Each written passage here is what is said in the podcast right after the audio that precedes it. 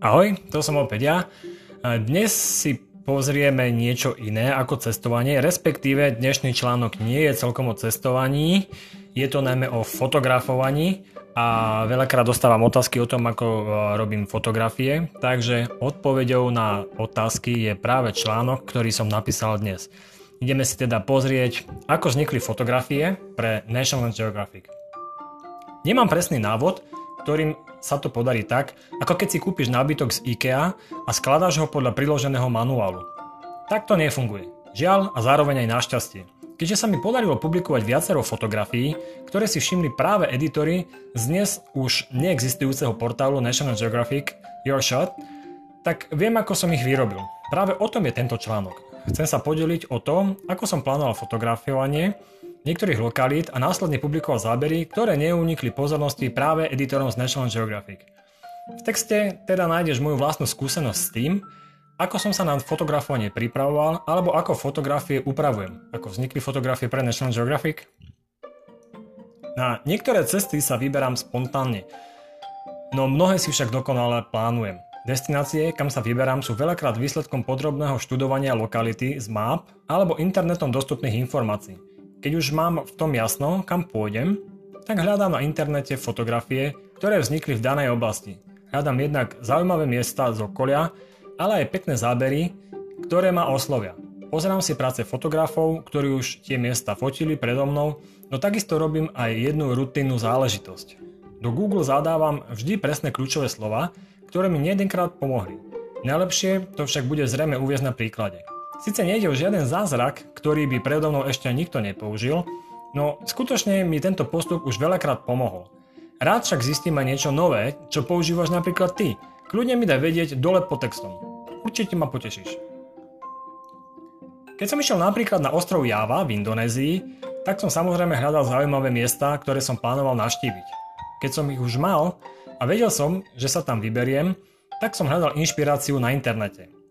Chcel som sa vybrať do jaskyne Goa Blanc, neviem, či sa to takto správne vyslovuje, e, ale tak e, keď to dohľadaš v texte, v článku, tak tam nájdeš presný názov a vieš to nájsť aj na internete. E, chcel som byť pripravený. Teraz prichádza ten okamih, ktorý je veľakrát pre moje fotenie kľúčový. Spúšťam Google a píšem slova Goa Blanc, National Geographic.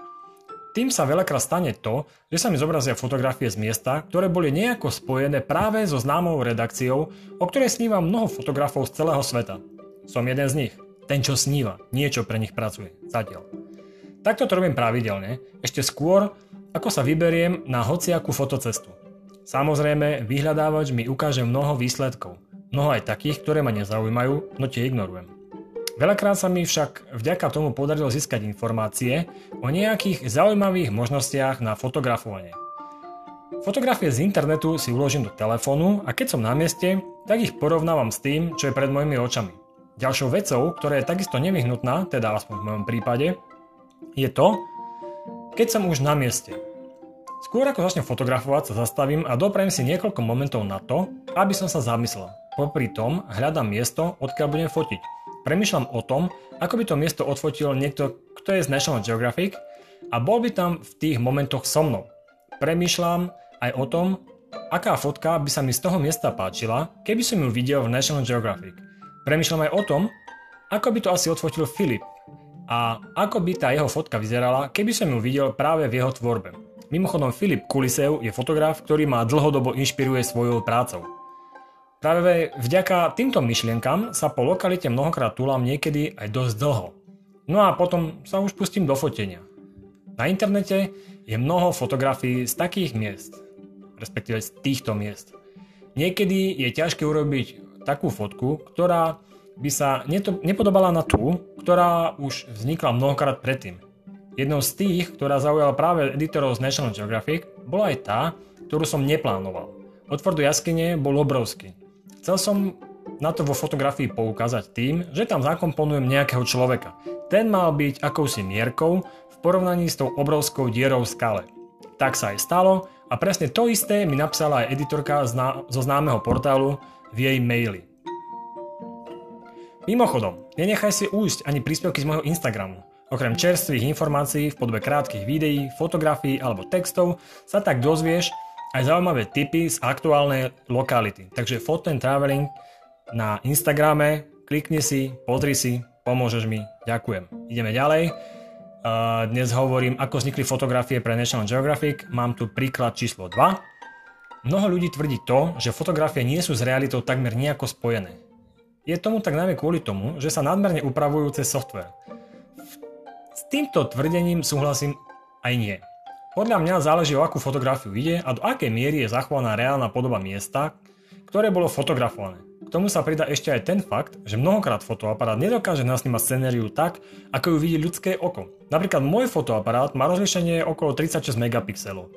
Niekde som čítal, že rozlíšenie ľudského oka je zhruba okolo 500 megapixelov. Takže nejako ten rozdiel dobehnúť predsa treba. Súhlasím však aj s tým, že niekedy to zúpravanie fotiek je naozaj príliš. Prečo vlastne píšem o týchto úpravách? Má to svoje opodstatnenie. Kľudne počúvaj ďalej. Fotografovanie známych ruín Angkor Wat v Kambodži som si takisto vopred naplánoval. Snímky, ktoré som v prestihu našiel a veľmi sa mi páčili, boli také, pri ktorých bol zakompovaný mních a chrám zároveň.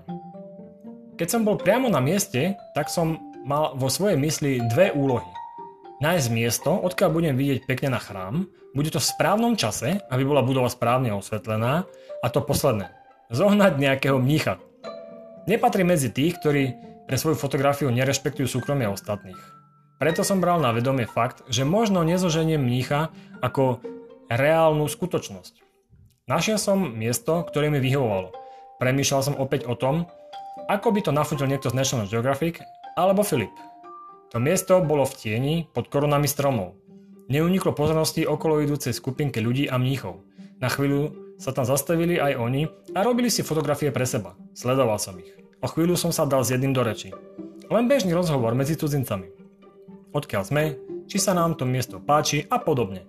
Rozhovor bol v priateľskom duchu. Asi po 10 minútach som sa slušne spýtal, či si ho môžem odfotiť, lebo to môže vyzerať pekne. Súhlasil. Ukázal som mu teda miesto, kam sa má posadiť a ja som rýchlo urobil niekoľko záberov. V pozadí fotografie sa stále premávali iní ľudia, ktorých som mal na snímkach. Nechcel som ich vyrušovať. Preto som sa sústredil na mnicha, ktorý sa ochotne nechal odfotiť. Pozadie fotografií bolo nepoužiteľné, ale mne to nevadilo. Vedel som, že tam zostanem dlhšie a keď tam nikto nebude, budem tam sám, tak urobím fotografie pozadia. Následne Neskôr snímky spojím v počítači práve vďaka tomu, že mám software na úpravu fotografií. Áno, výsledná fotografia je montáž dvoch snímok, no myslím, že si stále zachovala vysokú hodnotu reality. Je to len môj názor a nie každý sa s ním môže stotožniť. Chápem. Zaujíte článok, ako vznikli fotografie pre National Geographic? Chceš vedieť, ako vznikli aj ďalšie fotografie, ktoré si všimli editori zo známeho portálu? Daj vedieť a môžem pripraviť podobný článok, no s inými snímkami.